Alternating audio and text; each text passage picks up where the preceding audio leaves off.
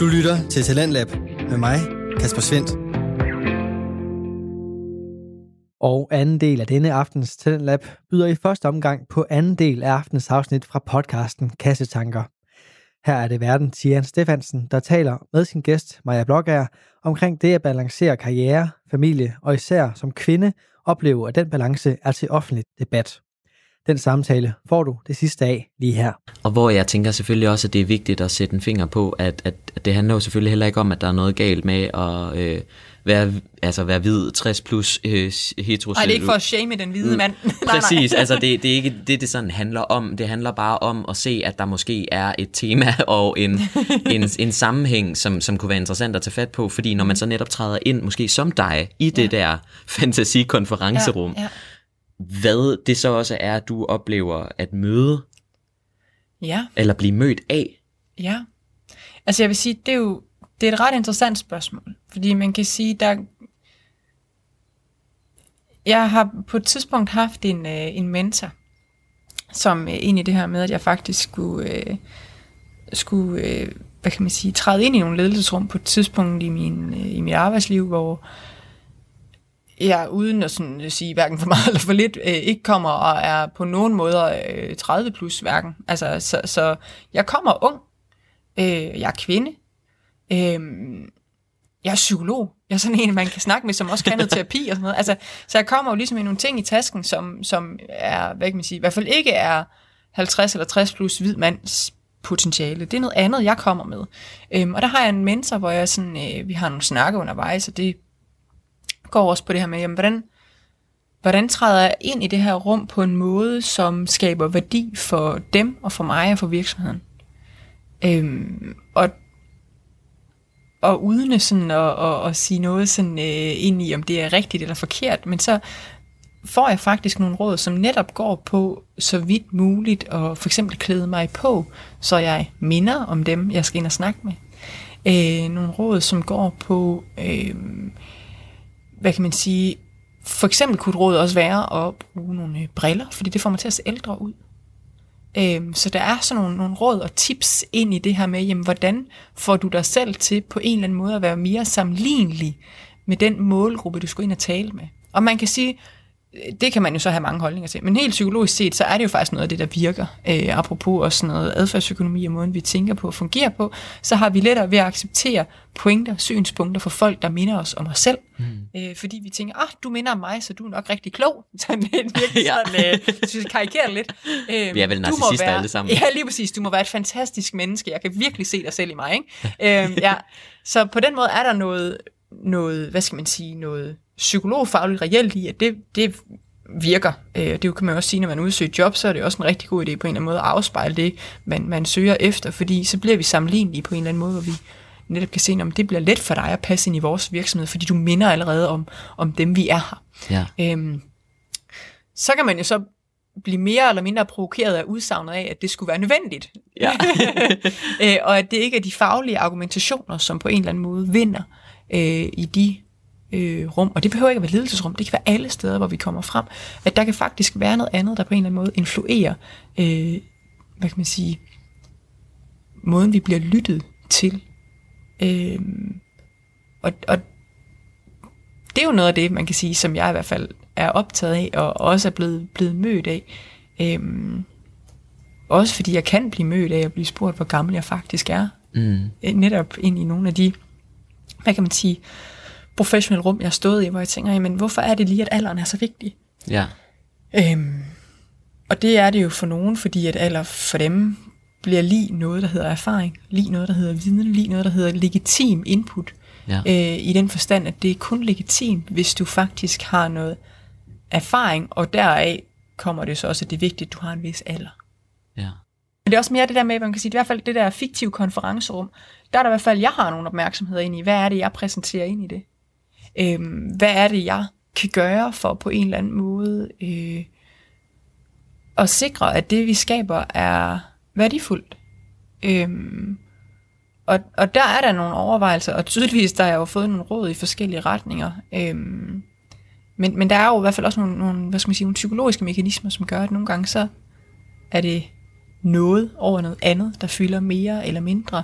Øhm, og jeg har også været vidne til, at de faglige argumentationer og de, hvad skal man sige, forretningsmæssige overvejelser faktisk ikke har vundet indpas. Øh, hvad der skyldes, det tør jeg jo ikke, øh, hvad kan man sige, det, kan jeg jo, det er jo ikke herre over sådan at definere. Øh, men jeg har også været vidne til, at, at at en kollega har kunne komme igennem med nogle faglige argumentationer, som har været punkt og prikke det samme, som en anden faglig kollega øh, og fagligt dygtig kollega ikke har kunne komme igennem med. Øh, der har været nogle forskelle i alder og køn på de to kollegaer. Om det er det, der har været definerende for udfaldet, det aner jeg ikke. Nej. Men det har i hvert fald været interessant at se, ja. hvordan det har kunne påvirke, at en dynamik i et rum har udspillet sig forskelligt. Ja. Ja, fordi når vi snakker normer og normkritik, så mm. taler vi jo også rigtig meget om det her med privilegier. Og det her med at vide, at hvis du er i et rum, mm. som altså for at følge den logik, du selvfølgelig også siger, det her med adfærdsøkonomien i, mm. at vi bedre kan lide, igen sådan i godsøjne bedre kan ja, lide, det kan jo ja. indbefatte mange ting, ikke? Jo, jo. Men at vi foretrækker folk, der ligner os selv, mm. at, at så er det vildt interessant at se, at når vi så også har en, en diskurs, der sætter visse værdier, et vis udseende, en vis alder for eksempel, mm øh, som mere ønsket eller ja. mere prestigefyldt end noget andet, så kan vi se rigtig mange grupper af mennesker, der jo så ender med at have helt vildt mange super gode og vigtige pointer at få igennem i for eksempel sådan et konferencerum, mm. men som simpelthen ikke bliver hørt, fordi resten af rummet ikke øh, ligner dem, og derfor mm. så vil dem, man forsøger at få budskabet igennem til, faktisk ikke tage imod budskabet nær så meget, som hvis det netop mm. kom fra nogen, der lignede dem mere. Øh, og det er noget af det, der også kan gøre det vildt svært at snakke om normkritik og det her med, hvordan vi får diversitet ind, fordi jeg ved der også, når vi har snakket om øh, kønskvoter, ja. så har der været rigtig meget snak om, hvordan at nogen tænker, det er hensigtsmæssigt, og andre tænker, det er uhensigtsmæssigt, fordi ja. skal vi i bund og grund ikke bare have dem, der er mest kvalificeret til jobbet? Det er sådan det, vi alle sammen kan nå frem til, at det er ønsket. Ja, så er vi igen inde i den der enten eller analogi, ikke? der hedder, jamen hvis enten så har vi ikke kvindekvoter, og så ansætter vi dem, der er mest kompetente til jobbet. Eller også så har vi kvindekvoter, og så ansætter vi ikke dem, der er mest kompetente Præcis. Det bliver nemlig. jo sådan en, en enten eller analogi, ikke? Ja. Øhm, og jeg tænker i hvert fald, at der er noget... Øhm, der er nogle andre dynamikker, som også er værd at have for øje, når man på en eller anden måde kigger på sådan nogle ting. Øhm, nu, jeg har jo også siddet med noget rekruttering, og man kan tænke ind i den der, sådan, øh, nogen kender den som øh, rip rap effekten ind i, at vi øh, for eksempel er mere tilbøjelige til at ansætte folk, som minder om os selv, så man kan sige, hvis vi gerne vil have flere kvinder ind, og faktisk også fordi de godt kunne være de mest kompetente, så handler det, at de ikke bliver ansat, ikke nødvendigvis om, at de ikke er mest kompetente, men faktisk i nogle tilfælde, og det gælder jo både mænd og kvinder, alt efter hvor vi kigger hen, men i nogle tilfælde, så er dem, der bliver ansat, ikke de mest kompetente, men dem, der minder mest om dem, der sidder og ansætter. Ja. Øhm, så man kan sige, så kan det jo være svært at bryde det loft, det der glasloft, der hedder, hvordan får vi flere kvinder ind i ledelser, ind i bestyrelsesposter og sådan nogle ting. Fordi hvis dem, der sidder og ansætter, er, og det er igen ikke for at shame den hvide mand, der er plus 50 eller plus 60, men, men vi vil være mere tilbøjelige til, det vil kvinder også, hvis det var omvendt fortegn, være mere tilbøjelige til at ansætte folk, der, der på en eller anden måde minder om os selv. Øhm, så man kan sige, kvæg, øh, eller altså i og med, at, at det så er typisk, stereotypisk, det her konferencerum med mange mænd, der er typisk hvide, øh, der er typisk plus 50-60. Hvis det også er dem, der så faktisk sidder og sørger for at ansætte videre ind i de positioner, så vil der være en tilbøjelighed til, at de vil ansætte mænd, der er hvide, og i et eller andet omfang også aldersmæssigt mere sammenlignelige med dem selv. Og det handler ikke om øh, ond vilje. Mm. Det handler om, hvad skal man sige, ubevidste psykologiske mekanismer. Ja, øh, altså jeg kan også godt virkelig bide mærke det her med, med den onde vilje, fordi jeg også oplever, at, øh, at når vi så endelig forsøger at snakke om nogle af de her problemstillinger, hvor for eksempel kønskvoter kommer ind og bliver et, et løsningsforslag. Ikke? Altså mm. der er nogle normer, vi gerne... Vi vil gerne forsøge at komme igennem det der glasloft, du beskriver. Ja, ja. At, at så øh, altså ender vi med så ender vi som regel i en diskussion, der ender med at blive mudderkast, mm. fordi der er en forventning om, at der er ond vilje på den anden side, men så samtidig også dem, som faktisk sidder med en stor del af ansvaret, altså dem, der har nogle mm. flere privilegier, også har svært ved at se, øh, hvordan at det kan være nødvendigt. Altså de kan også have svært ved at se, mm. at, at de faktisk er på den gode side af glasloftet. Ja. Ikke? Øhm, og den diskussion er vildt interessant at gå ind og forsøge at analysere på, tænker mm. jeg, at finde ud af, hvordan vi faktisk kan forsøge at gøre klart, at det kan godt være, at du ikke tænker, at du har privilegier på de her områder, mm. fordi som regel, når man har privilegier, så er man også blind over for, at man har dem. Ja. Øh, fordi dit liv altid bare har været sådan. Mm. Ikke? Og når du så bliver konfronteret med, at du har privilegier, og at de privilegier faktisk også kan føre noget ansvar med sig, som du faktisk ikke har sagt ja til, mm. så, øh, så kan det føles meget angribende og meget overrumplende, fordi man ja. pludselig bliver gjort til en skurk med noget, du slet ikke har haft en, et, en intention om at være skurk i. Det tænker jeg er ret interessant, mm. øh, men især også fordi, at jeg i hvert fald har set, at den debat omkring, nu som eksempel kvinder i ledelse, Ja. øh, netop har været sådan, øh, jeg har i hvert fald set, at man som, som hvid mand plus 50 godt har kunne blive lidt udskilt, hvor jeg tænkte, det er jo ikke øh, nødvendigvis særlig hensigtsmæssigt. Nej. Øhm, også fordi dem, der sidder der, ikke nødvendigvis altså sidder der, fordi de vil, hvad kan man sige, lukke nogen ude. Nej, altså, det er jo ikke præcis. en lukket klub i den forstand. Den onde vilje men det, igen, men det, der ikke er hvad kan man sige, ubevidst måske er det blevet en lukket klub. Det kan man jo så drøfte på en eller anden måde. Øh, om det lige er kvoter, eller hvad, hvad der skal være vejen ind, det ved jeg ikke, men jeg tænker i hvert fald, der ligger noget vigtigt i os som samfund at tage, tage stilling til, hvordan er det, vi, vi går til sådan nogle ting her. Ja. Øhm, Og hvordan vi snakker om det på en måde, så vi faktisk kan få de øh, reelle fremskridt, som vi så også har brug for, for at mm. undgå, at folk bliver diskrimineret imod, for at sørge for, at vi får mere mangfoldighed og diversitet mm. ind i blandt andet lederposter, men også alle mulige andre ja. steder. Øh, Og også for en forståelse af, det får jeg lige lyst til at snakke lidt andet, men en forståelse af, hvad er diversitet faktisk for en ting?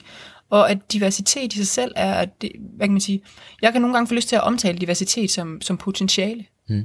Fordi diversitet i sig selv ikke nødvendigvis, øh, hvad kan man sige, forløser en kæmpe værdi. Det handler om, at vi skal finde ud af at aktivere det. Mm. Øhm, så det der med, det at vi er forskellige i sig selv, det betyder bare, at vi er forskellige. Det handler om, hvordan vi kan finde ud af at indgå med hinanden og have en forståelse for hinandens forskellighed, og for de steder, hvor vi har ligheder, for eksempel ind i et samarbejde, for at vi kan skabe et værdifuldt samarbejde. Øhm, så det ikke bare bliver det der med at råbe diversitet højst, som et kort i sig selv, men det bliver en forståelse af, hvad er det faktisk, vi kan med det, når vi gider at dykke ned i det, gider forstå det, og gider at tage hånd om det på en eller anden måde også. ja. Ja. Ja, ligesom du selv siger, også for at det ikke bliver...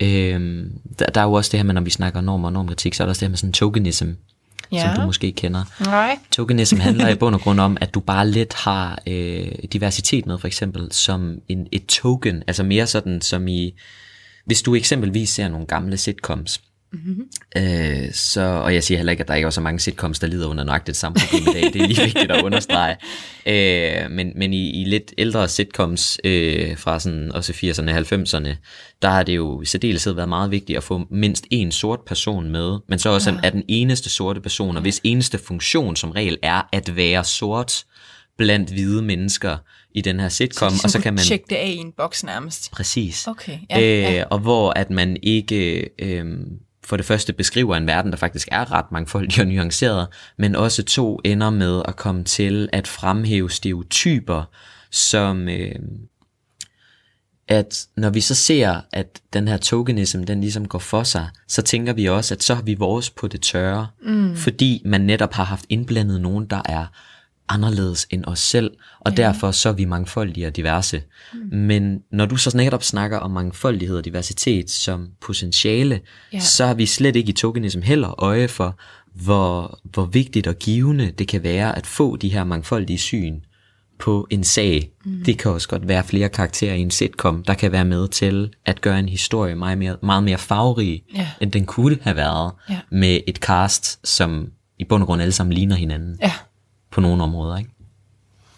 ja. Så diversitet for mig i hvert fald, og det er i hvert fald det, jeg også hører, du, du nævner her, er, er, kan i hvert fald anses som potentiale, men det, det bliver ikke i sig selv forløst, bare fordi vi er forskellige fra hinanden. Nej.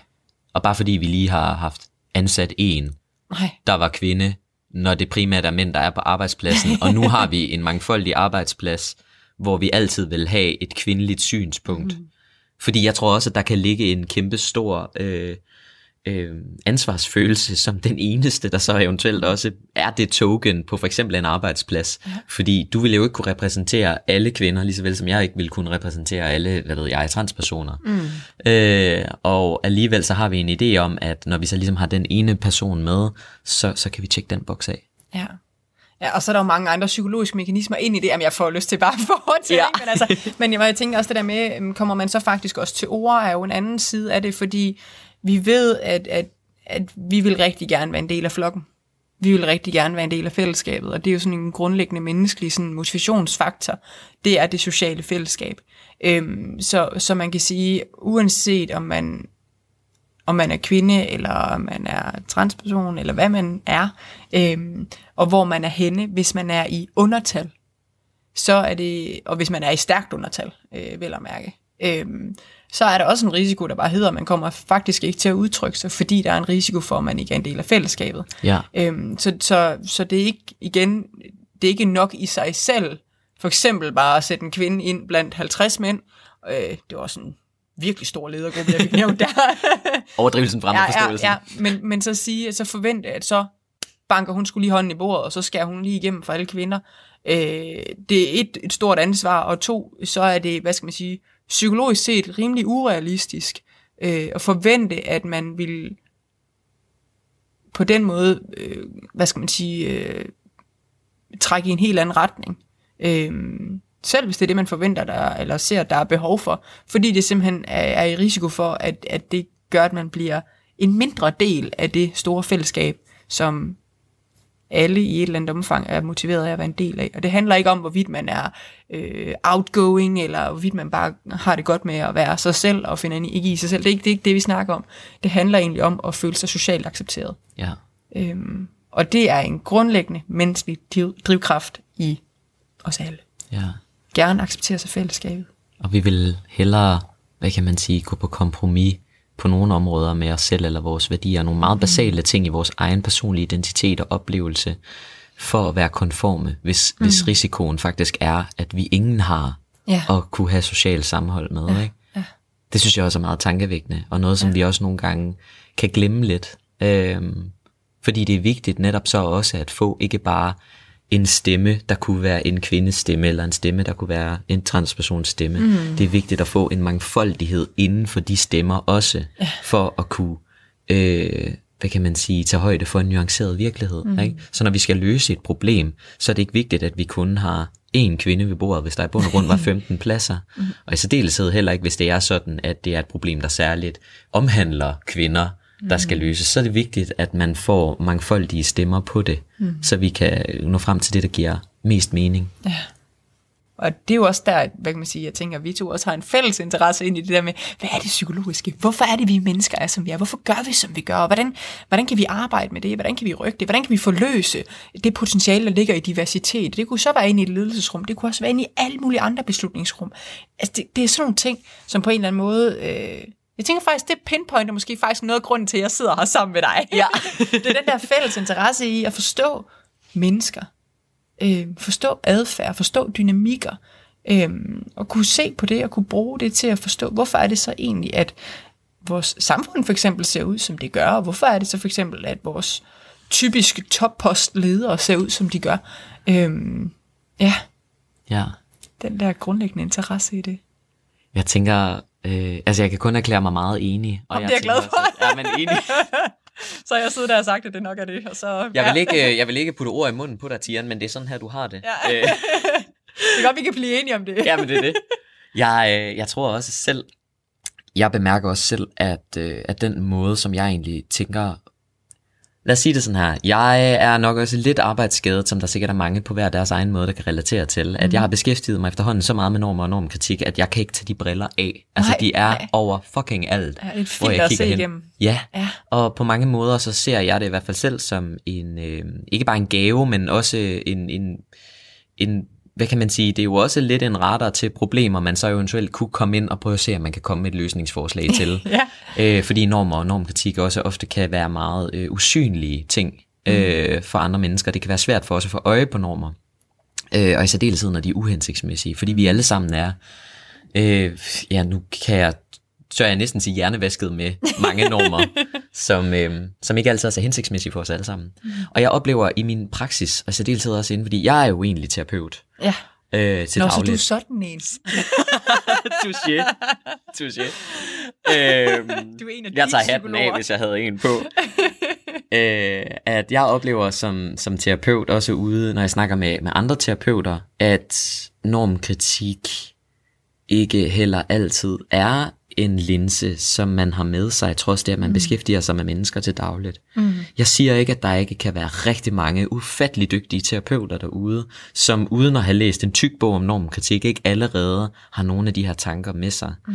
Men hvad jeg finder interessant er, at det ikke er noget, vi har beskæftiget os mere med som terapeuter, mm. end hvad vi faktisk har. Vi har haft en del øh, på, øh, på psykologistudiet omkring mm. social konstruktivisme, en af de her meget tørre ismer om, hvordan at vi som mennesker socialt skaber en virkelighed omkring os, og sprog er for eksempel en måde, vi skaber en virkelighed yeah. omkring os på. Køn er en måde, hvorpå vi kategoriserer verden, og derfor er der så også nogen, der siger, at køn er en, en konstruktion, vi har skabt og vedligeholder, fordi vi så godt kan lide at bruge den til at kategorisere ud fra. Mm. Ikke? Det skaber orden i verden. Og jeg tror, at når jeg tænker, at der er så mange terapeuter derude, som også kan sidde over for en person, der kan være meget personligt anderledes end dem selv, ja. kan gå helt i baglås, fordi de sidder og beretter om en oplevelse, de aldrig selv har mødt og kun kan forstå på et teoretisk plan. Mm. Og hvis man ikke har normkritik med sig, så kan man faktisk komme til at sidde inde med at pådute en virkelighed på en person, på måske en klient, mm. som, øh, som, som har et liv, der slet ikke passer til den hjælp, de bliver tilbudt. Ja. Øh, fordi de kommer fra nogle helt andre vilkår, end hvad terapeuten selv gør. Og derfor tænker jeg også, at det er vigtigt, særligt når vi arbejder meget intimt og ind til en med person. Ja, ikke? Altså, ja. Det er trods alt lidt meget, igen, gå sådan et intimt rum egentlig. Ja, det bliver det hurtigt. Ja, ja. Øh, man kan være i med sin terapeut. Og, og der er det del med vigtigt at kunne tage højde for, at vi er mega forskellige, mm. og kan være det på så mange måder. Og derfor er enorm kritik vigtigt at, at have med sig for at kunne gribe folk på den rette, optimale måde. Mm. Radio 4 taler med Danmark. Det var aftens afsnit fra Kassetanker med verden Tian Stefansen, og aftens gæst hedder Maja Blågær.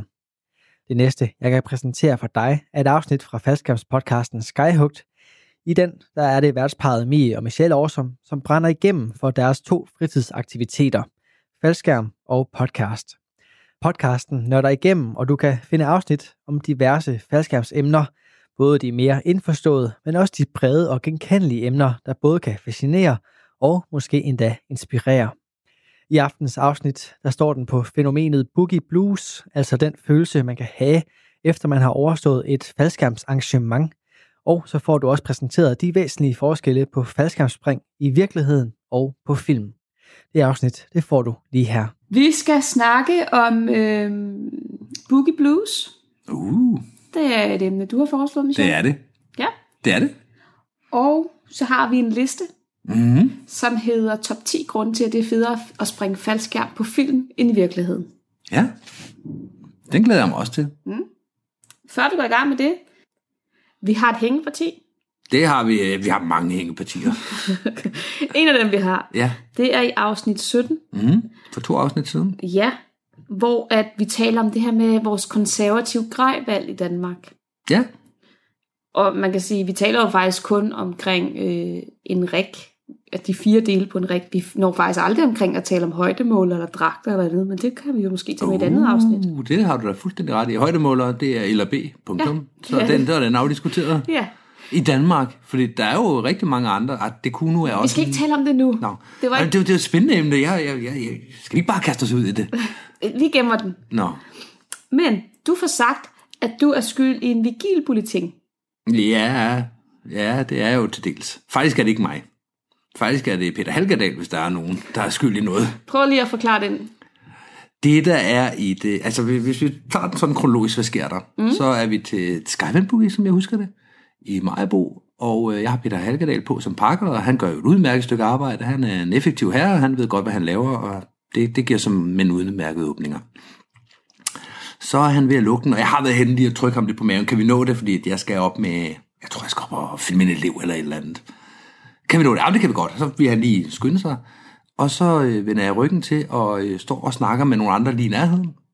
Og så hører jeg lyden af en fjederbelastet pilotskærm. Vi kender alle sammen lyden fra et elevsæt med en fjederbelastet, hvor den siger Brum! og så er der bare fjederbelastet ud over det hele. Og jeg kan høre, at den kommer lige bag ved mig, den lyd. Og jeg har ikke fjederbelastet pilotskærm i min, øh, på min hovedcontainer, eller på min hovedskærm. Nå. Mm. Så jeg vender mig rundt, og Peter han øh, sådan, øh, Michelle, og det man, man, man kan jo altid genkende, når det er på en, altså kontra en, en øh, elev, kan man altid genkende det på en reserve, fordi den der kridhvide bridal skriger jo til himlen. Ja, ja. Ja, så det man er er jo ikke i tvivl om, at det er en øh, reservepilotskærm, vi har med at gøre. Men min var også den sidste, der var ved at blive pakket. Jeg tror ikke, der blev pakket Nej, anden på bakgulvet lige nu. Så jeg, vidste, altså, jeg hører, ja. den finder mig rundt. Og så Peter Halkedal, der siger, øh, Michelle, mig der kigger mig rundt og siger, Claus!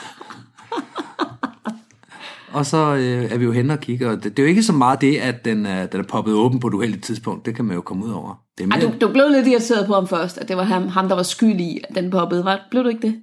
mm, jo, det gjorde jeg måske nok. Det lyder Det er da sådan, jeg sandsynligt. husker det. At Det- det sådan lyder lidt, sandsynligt. "Ah, kunne du ikke have Ja. været lidt mere forsigtig, ikke? Jo, det, det lyder sandsynligt. Men det der så, øh, så, da vi så finder ud af, at alle håndtagene sidder, hvor de skal, der er ikke nogen, der har trukket noget, og Peter Halkedal har vel pakket et par tusind skærme efterhånden, han ved godt, hvad han laver. Så, så det er jo ikke, fordi han bare lige har taget fat i metalvejeren og set, om, om sidder den nu godt fast. Så, så det næste spørgsmål, der ligesom præsenterer sig, det er, hvorfor, hvorfor gjorde den det? Mm. Og øh, det tager lidt tid at finde ud af, og det er noget detektivarbejde.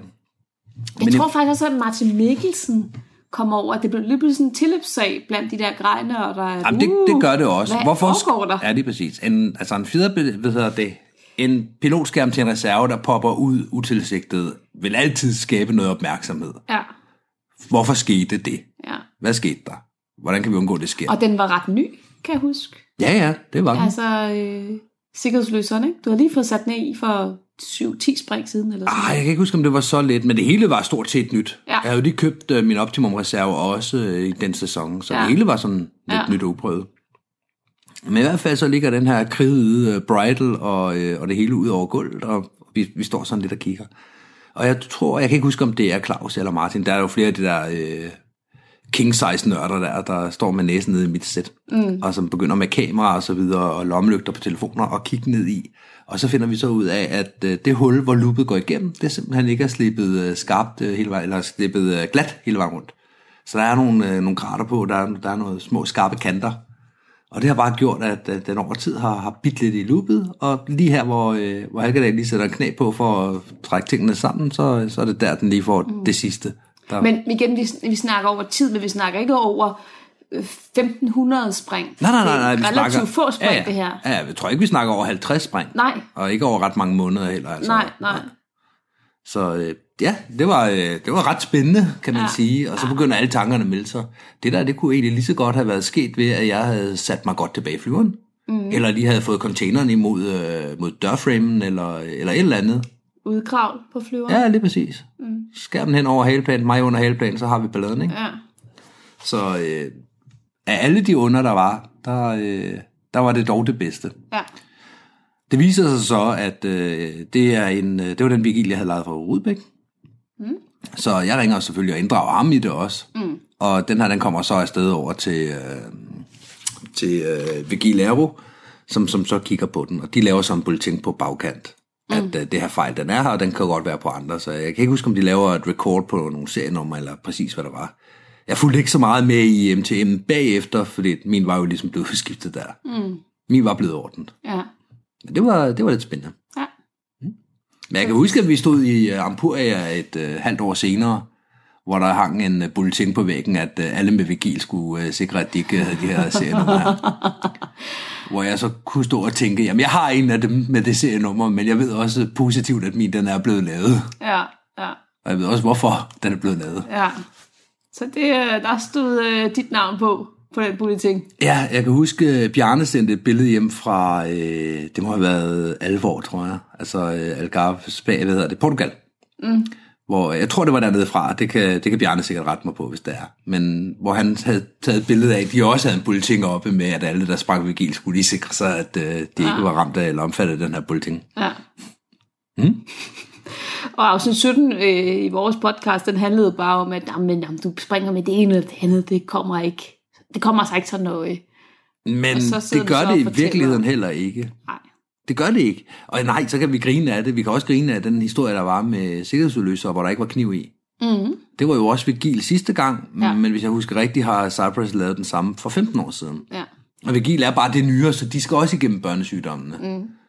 Og nu har jeg be- begyndt at have så meget data, at, at de to ting... Øh, og nu sidder jeg også lidt og, og læner mig op af den viden, som, som Johnny delte til vores grejaften på Sjælland, som vi havde i Brøndby for, øh, for ikke så lang tid siden. Mm. Ja, og selv Johnny stod faktisk og sagde, at det er et spørgsmål om religion nu. Ja. Det var det ikke tidligere, men det er et spørgsmål om religion nu, om man holder sig til Cypress eller Vigil.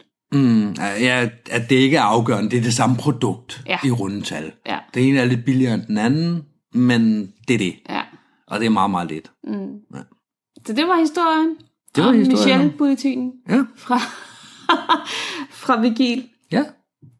Skal vi øh, gå i gang med dagens program? Lad os da gøre det.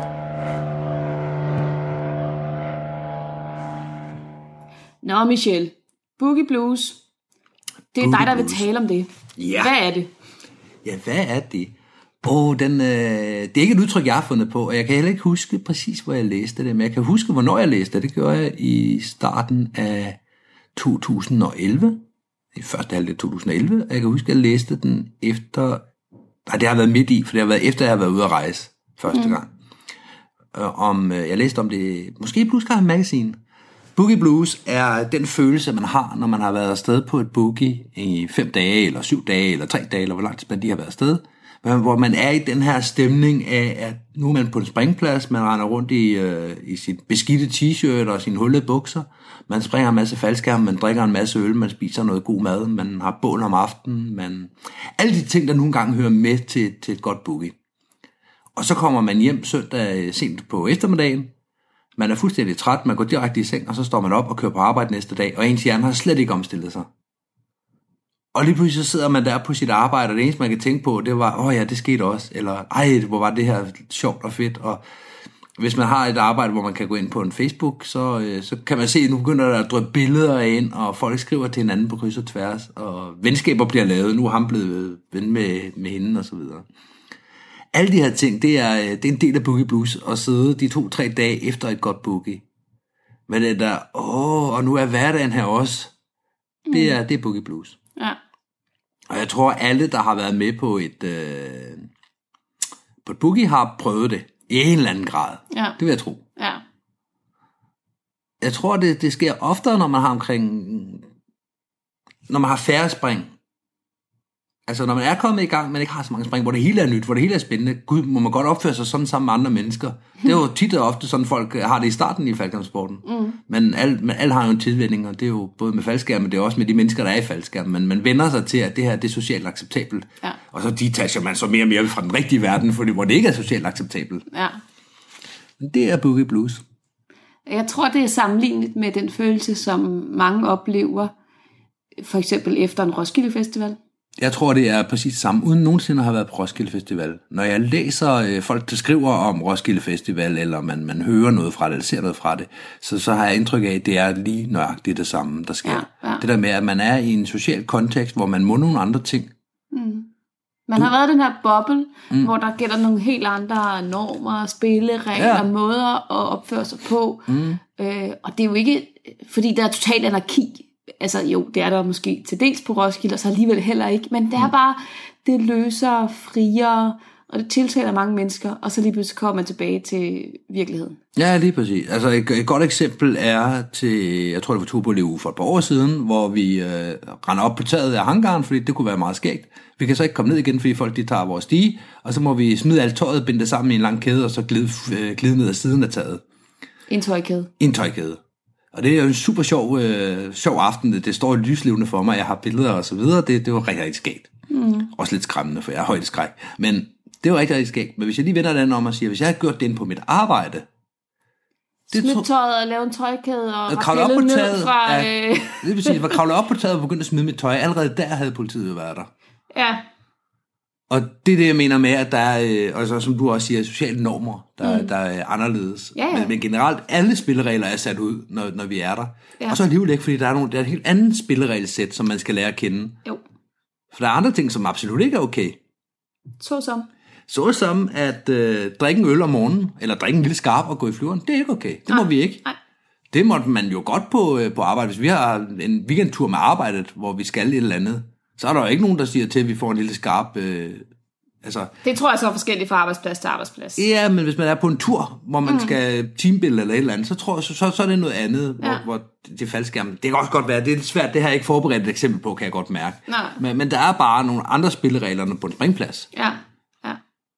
Jeg tror også, det har noget at gøre med den mængde af øh, serotonin, oxytocin og dopamin osv., man mm. får ud i kroppen af at være på en springplads. Det handler ikke kun om de spring, man laver, det handler også om, at, at mennesker er sociale væsener, mm. og vi kan godt lide at være, øh, føle os som en del af en gruppe, mm. og derfor så får vi de her gode kemiske stoffer ud i kroppen, som er jo skønne, og de pludselig så, så stopper det her øh, mm. tilgang af alt det lækre. Ja, bang, så er det mandag. Så er det mandag. Ja, og alle de naturlige lager af, af dopamin og serotonin, det er bare helt udbrændt, det er tømt. Fuld, fuldstændig, og der kommer ikke nyt. Der kommer ikke nyt af, at du sætter dig hen foran din computer, eller stiller ud på din byggeplads, eller hvad mm. du nu laver i dit ja. arbejde, og møder øh, dine kedelige kollegaer, der fortæller om, at nå ja, i weekenden, ja ja, mm. jo, men jeg fik jo malet carporten. Not that... Uh... Ja, og det er jo også det, jeg mener med, at man, man flytter sig lidt. Når man, har, når man har 50 spring, så er det her med at være på en springplads, det er jo magisk. Mm. Det er jo et magisk sted, hvor alt kan ja. lade sig gøre. Man kommer ind på en springplads, og, øh, og jeg, jeg, kan da huske det, det, det, tror alle har prøvet, kan, kan huske tilbage på, at man kommer i starten og, og springer, og så tager man hjem om aftenen. Og pludselig så er der nogen, der siger, hey, skulle vi ikke blive og drikke et par øl og, øh, og spise lidt god mad sammen? Mm. I en eller anden kontekst i klubben, og så gør man det. Ja. Og lige pludselig så de her mennesker, som man kender som, som instruktører og sikkerhedsmindet, og uh, du må aldrig nogensinde bruge den type elastik, og blatter blatter. Lige pludselig to øl senere, så er det også dem, der ved, hvordan man øh, tager øh, et rullebræt, et ræb og en bil, og gør det farligt for alle. Mm. I en, en helvedes fart. Og sjovt. Ja, lige præcis. Og kan det kombineres med fireball, og det kan det som regel, jamen så bliver det bare endnu sjovere og endnu farligere. Og hvad er det nu fireball er for dem, der sidder derude og ej, det, det, det ved vores lytter ikke, det tror du? Jeg ved det ikke. Okay, man tager et øh, stykke klæde helst, vikler det sammen, en ledning rundt om, så det ikke kan give sig, så det er en fast bold. Sukker den i øh, jetfuel, til den ikke kan suge mere, og så sætter man ild til den og sparker den efter hinanden. Det er i princippet det. Ja. Der er ar, hvis man vil se. men, men at det kan lade sig gøre, det er lige pludselig, så, øh, så drejer vi på knappen, i det øjeblik sunset loadet er, øh, er landet, mm. så, bliver der, så bliver der slukket for en knap og tændt for en anden knap. Ja. Nu må vi nogle andre ting. Ja. Nu kan vi gøre noget. Ja. Og nogle gange går det rigtig, rigtig stærkt. Ja. Altså, det kan vi jo også se med folk, der, der det ene øjeblik er instruktør, og det næste øjeblik, så er det en halvanden flaske rødvin ind i en god fest. Ja, ja. Stukket helt af fra alle andre. Ja. Men for at vende tilbage til det med Boogie Blues, og den følelse, det giver. Mm. Jeg tror, hvis jeg skal sammenligne det med noget fra den virkelige verden, så vil det være følelsen af, dengang jeg stoppede på efterskole. At jeg havde været en del af det her sociale fællesskab, mm. og de her spilleregler, vi havde, havde lavet for hinanden, måder at tale på, måder at klæde sig på. Alle mm. begyndte at, at ligne hinanden på en eller anden måde. Vi var stadigvæk individer, mm. men, men vi nærmede os mere med hinanden. Vi havde det her fælles sprog. Det hele var så, ja. så slynget sammen. Altså folk lå jo også og sov på kryds og tværs af hinandens mm. senge og hyggede sig med hinanden. Mm. Og det var sådan, sådan et, et, Altså det var sådan en lille helt boble, der nu var på den her efterskole. Mm. Øh, og så, gik, så tog man jo hjem af til weekenden, men så kom man jo tilbage til, til det rigtige liv. Og så sidste dag, der, da man så skulle stoppe, ikke? altså mm. folk tudbrølede jo, og det var så underligt at komme hjem. Jeg boede stadigvæk hjemme, fordi jeg var 16, 17, 16 tror jeg. Kom hjem på mit eget værelse, mm. og der var bare så tomt. Ja, og man er fuldstændig detached ud af den connection, man har været Fuldstændig, og man, man kunne jo godt sådan tale med, lave godt tale med sådan min, min familie om mm. det, og, og min, min hjemme, venner derhjemme om det, men, men, men det, det er jo præcis det samme. Sådan. Og jeg kunne ikke forklare dem det, ligesom når jeg har været afsted til et fedt boogie en hel uge, øh, så kan jeg heller ikke fortælle øh, mm. mine andre venner eller kollegaer om, mm. hvad jeg har oplevet. De kan ikke sætte sig ind i det. Nej, problemet er jo også, at fordi det er præcis det samme. Det er jo, at at vi har vores eget sprog, vi har vores egen måde at klæde os på. Mm. At det er okay at have en hue på, eller en buff, eller hvad man nu de har. Gå i springdragt hele dagen, eller mm. hele natten for den sags skyld. Okay. Det kan jeg nævne utallige eksempler på, at folk har gjort. Mm. Det er okay, det må vi gerne. Det ja. vil vi gerne. Ja. Det er acceptabelt, det kan man ikke derhjemme. Så det er det der med klæderne igen, og det der med udtrykkene, det er jo også, at hvis jeg skal forklare, hvorfor et udtryk er sjovt, så skal jeg starte ved et A1-kursus. Ja. Og så skal jeg ud over det fylde 500 springs øh, anekdoter og historier ind for at finde ud af, hvorfor lige præcis den her bemærkning i den her setup, eller scenarie, ja. er sjov. Ja. Det er lidt ligesom at forklare, at min onkel han sagde, og det er sjovt, fordi min onkel gør. Ja. Det bliver aldrig sjovt. Nej, nej. Og det er det samme her, fordi vi kender hinanden. Vi ved, ved hvorfor det er Ja, sjovt. og vi har endda bygget mere på til den her fællesskabsfølelse i løbet af den her uge, eller bare den her forlængede weekend. Mm. Vi har været afsted sammen med vores klub og springe. Ja, og vi, vi, vi har jo måske, øh, også fordi der er alle de her små, øh, små grupper i gruppen, at, at man tager afsted med nogen fra sin egen klub, som også skal være dernede, og, og man har jo sin egen ting kørende, som, som vi har et udtryk. Vi har øh, ja, i NFK, hvor jeg springer, der har vi en, øh, et bræt med alle mulige øh, citater på. Vi har en citatgruppe på Facebook. Mm. Vi samler de gode citater, det er meget sjovt. Mm. Og vi er jo ikke ekskluderende, når vi er ude, så derfor så forklarer vi gerne folk, hvorfor det er sjovt, og, og inddrager, vi har jo citater fra hele Danmark, fra alle mulige mennesker, mm. som, som er med i det. Og på den anden måde, så er der også, at så er der måske en eller to, der er kommet ind i vores gruppe i den, øh, i den på det her boogie her. Mm. Men det kan også lige så godt være, at man, er, øh, man selv er langt væk hjemmefra til, til et boogie, og, og kommer med i en anden gruppe, og finder ud, okay, der er 10 sjove mennesker her, og lige pludselig mm. så får vi lavet nogle ting. Ja. Jeg, det oplevede jeg jo i øh, Herning dengang, mm. jeg var til boogie derovre. Den gang et, jeg var derovre til boogie, der øh, var nogle af de lokale, som jeg ikke kendte. Men en springdag og, og en fest igennem, så, så kender man jo hinanden, og så er man begyndt at udvikle og lave sine egne små interne referencer. Ja. Og efter en uge, så, så er man jo helt mudret ind i de her referencer, i den måde at omgås hinanden på, i hvad, hvad der er socialt acceptabelt, og hvad ja. vi gør. Og det gælder jo både indland og udland, det her. Ja, Det gælder jo også i udlandet, når man kommer ud og møder andre mm. skydiver, så bliver man jo også lynhurtigt indoptaget i fællesskabet, og man kommer med sit eget, man får lidt for dem, og man bliver assimileret, ikke? jo jo. Det har vi da oplevet øh, også både i Ampua Brava og i, øh, især sidste gang vi var i Kalifornien, synes jeg. Ja. Fordi vi kun var to afsted. Det gør ja. noget. Det er altså mere approachable, at vi er to afsted, end Ja. vi kommer i en gruppe på 16. Ja. Fordi så bliver det meget den gruppe. Den gruppe bliver så rigtig, rigtig stærk som gruppe. Mm. Fordi vi får jo alle mulige, åh, oh, er der nogen, der har ni? Som er en reference til, til sidste års Ampua Brava. Den giver jo ingen mening, hvis du ikke var der. Nej, Der, der, der er ikke nogen, der ikke var der, som, som vil synes, hvorfor er det sjovt? Hvorfor siger han det? ja. Hvis Hvorfor der er, er... kalder vi øh, Peter Alkedal for Halkedal Peter, ikke? Jo, jo, lige, det, ja, det var i 2014 booket i, øhm, i Odense. Ja. Ja. Og, og på den måde, så dem, der, der kender de her referencer, de sidder og klukler lige nu. Det ved jeg, de gør. Mm. For det gør jeg selv, når jeg bliver mindet om referencer, som, som jeg ikke lige har tænkt over. Ja. Så, og så, åh ja, det er da også rigtigt. Det, var- det gjorde vi jo også. Og det er bare en kæmpe kontrast til ens dagligdag og ens daglige liv. Det er det. Og jeg, jeg vil jo heller ikke undvære det. Altså jeg vil ikke undvære, øh, jeg vil ikke have lyst til for eksempel at arbejde på en springplads, tror jeg. Jeg tror ikke, jeg vil have lyst til at være en del af det altid. Nej, men det, det gør folk jo som regel heller ikke. I hvert fald ikke i Danmark, der er det jo ofte, folk er her en eller to sæsoner, og så Ja. er de væk igen. Ikke? Ja. Så skifter de springplads ofte, tager et andet sted hen. Men der er ikke rigtig nogen, der sådan arbejder 10 år i Danmark. Det, nu har vi ikke haft en springplads, der har ansat folk før, Nej. øh, for 3-4 år siden. Nej. Men der har jo også været en udskiftning. Mm. Og det tror jeg er meget normalt. Ja. Og det tror jeg, det minder mere om efterskoleopholdet, som ja. du snakkede om ja, før. Ja, for det er jo en lang periode. Det er jo et år, ikke? Jo, jo. Og så, så, så er det jo blevet meget indøvet, det her. Mm. Det må også være svært, tænker jeg, Jeg- uden selv nogensinde har prøvet det, men hvis man nu arbejder på en dropzone i et land, og så vælger at trække det hele op og flytte til et andet land med på en anden dropzone, at øh, selvfølgelig, du, kan, du passer arbejde, du, du er inde i det samme mindset, for det er skydiving, og det er et, et fælles regelsæt, som gælder jorden rundt. Ja, ja, hvis du siger første, så er det øl, ikke? Jo, du kender, du kender spillereglerne, du er, du er med. Okay, du har fem spring, så ved vi godt, at du kan et eller andet, ja. Så er du en del af gruppen. Ja. Og mere skal der ikke til. Nej, nej, og det er jo også den måde, vi kender hinanden på. Vi spørger hinanden, jamen, øh, hvor springer du normalt? Hvor mange spring har du? Hvad for en type spring laver du? Og allerede med, med de få informationer, der ved vi rigtig meget om den anden person. Mm. Altså ved, okay, han er der og der, og han har fuldstændig styr på, øh, på sin nødprocedure og sin sikkerheds dit og dat og så videre. Ikke? Og så er der nogle andre, okay, hun har kun 24 spring, vi skal lige, vi skal lige holde øje med, vi skal lige hjælpe hende, lige forklare mm. hende, når du skal ind i den her flyver, skal du lige være opmærksom på, mm. bla bla. Altså, det ved ja. vi bare. Men en mave flyver godt, så er det sådan cirka sådan her tingene foregår, ikke? Ja. ja. Det er Ej. en verden for sig selv. Jamen, det er det. Og det, jeg mente før med, at man flytter fra den ene dropzone til, til en helt anden dropzone, er også, at så man ikke lige pludselig, du har været en, en del af en gruppe, det svarer lidt til at skifte efterskole, tænker jeg. At du har været ja. en del af den her gruppe, du, alle de sociale, in, in, hvad hedder sådan noget? Åh, oh, jeg kan ikke finde ordet.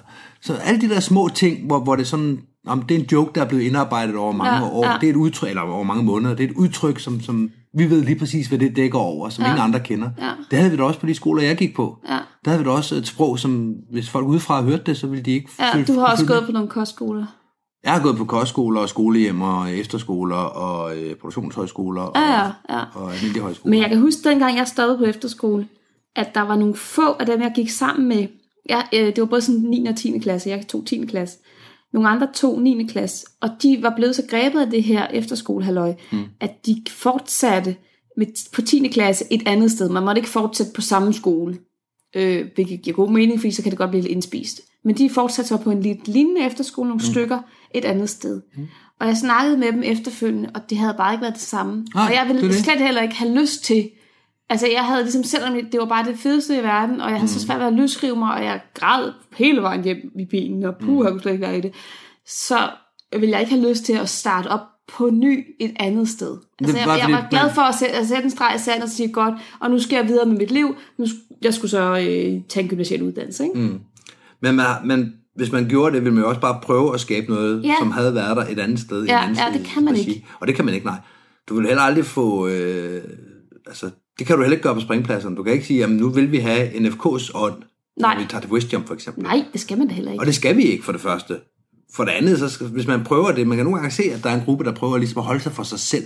Ja. Og ikke fordi, at de sådan, I må ikke være med eller noget, men fordi man prøver at skabe den stemning, man har i med egen klub. Ja, sådan lave en lejr, der, der, er, der, giver ens egen klubstemning, eller sådan Ja, noget. det er en klubstemning, værdier og så videre, og det er jo fint nok, det må man gerne. Ja, ja. Det er bare en smule ekskluderende, og så kan man sagtens sige, at vi ligger den midt på pladsen, og vi lader dørene stå åbne fra alle sider, så folk kan komme ind. Ja. Det ender bare med, at, at det bliver ekskluderende i en eller anden grad. For ja. Ja. man kommer forbi og har 40 spring, lige fået se certifikat i en anden klub, og sit første boogie og så videre, og så sidder der øh, 50 mennesker over i den lejr, så skal der altså virkelig noget til, før man går derover og er en ja. del af det. Ja, Der er det ikke nok bare at sige, at alle er jo velkomne. Ja, men, men det, det er ikke nok. nej.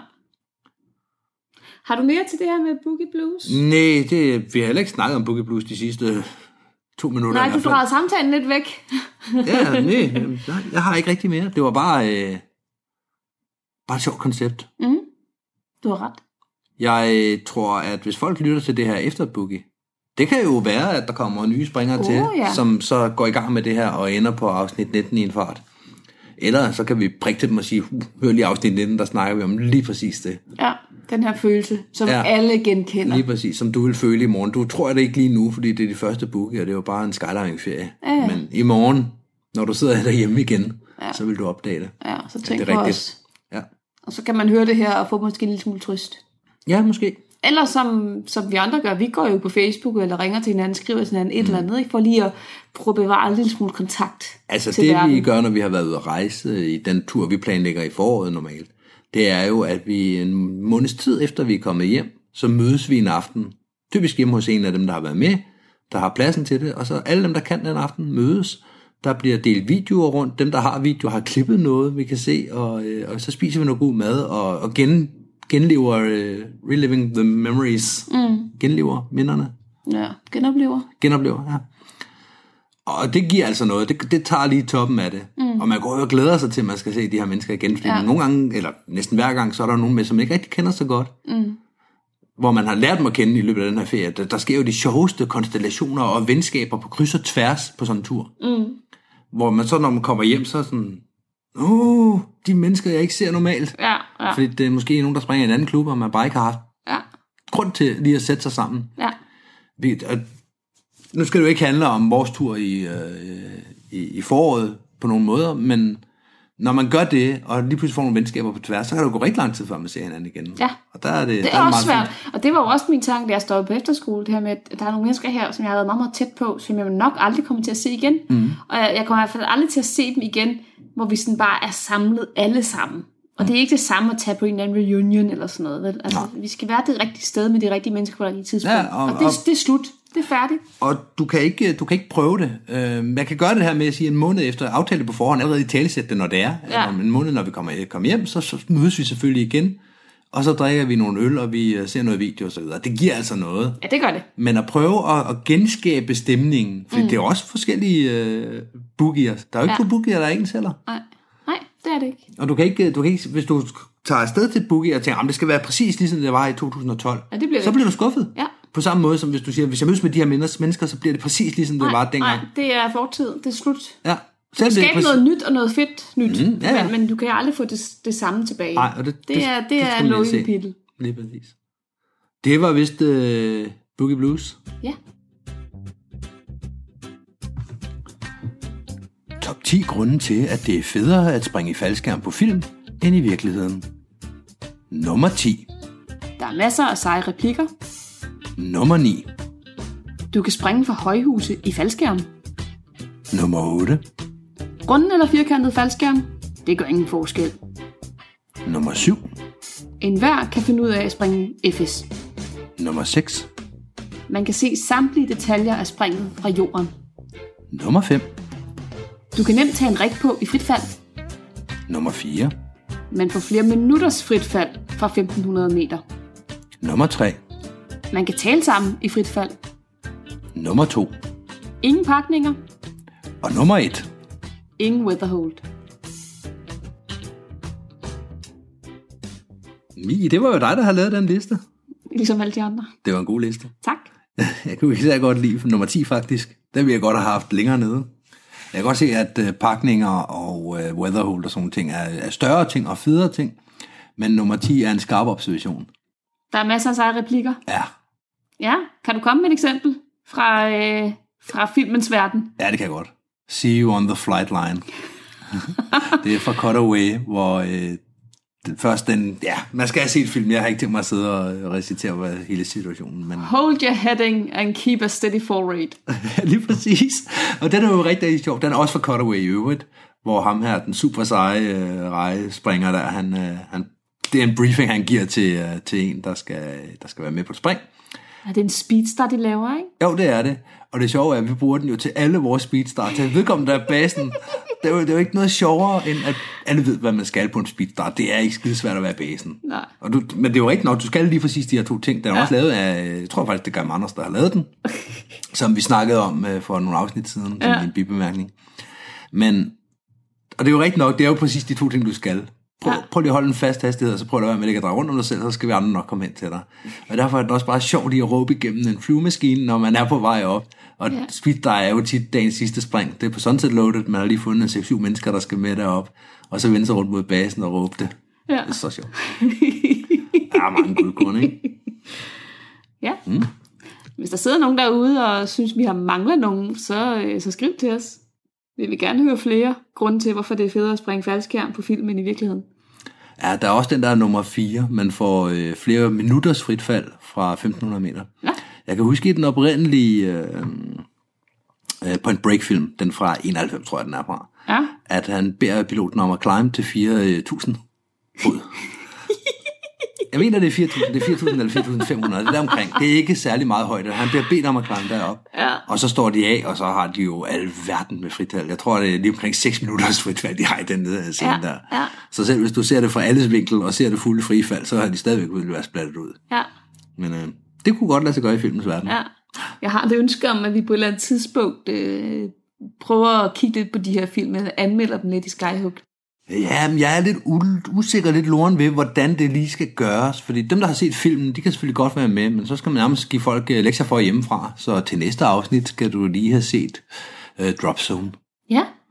Det kunne Er det ikke øh, obligatorisk faldskærmspensum?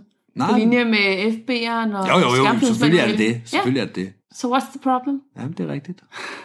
Måske skal vi gøre det. Så skal vi bare lige fortælle folk, at i afsnittet på søndag, der vil vi have, der vil vi have den her film med, så I har jo søndag morgen på Mhm. Ja, ja. Tømmermændene. ja, ja vi, vi, skal nok, øh, vi skal nok advare i tide, så Ja. man lige kan nå at genopfriske. Ja, Men vi, vi skal nok finde en format. Det er jeg Godt. sikker på.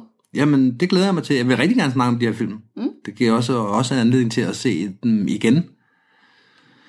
Øh, Du ser træt ud ved tanken. Nej, Hvor mange nej. gange har vi set Cutaway efterhånden? Det ved jeg ikke, men det er jo hyggeligt. Ja, jeg har i hvert fald set den syv gange i Spanien. Og så har jeg set øh, den, den ene gang, nej to gange vi var i USA med Henrik. Og så har jeg set den måske 10 gange på egen hånd, så det giver 19 gange. Ja, Så lad os bare tage gang nummer 20 også. ja hvorfor ikke? Radio 4 taler med Danmark. Det var aftens sidste podcast-afsnit. Det kom fra faldskærmspodcasten Skyhugt med de to værter, Mie og Michelle Awesome. Udover den, så kunne jeg i aften præsentere dig for en ny podcast i Talentlab sammenhæng den hedder Kassetanker, og verden bag den hedder Tian Stefansen, som i aftens episode havde besøg af Maja Blågær. Du kan finde andre afsnit fra begge podcasts ind på diverse podcastplatforme, hvis du ønsker at dykke videre ned i de to universer.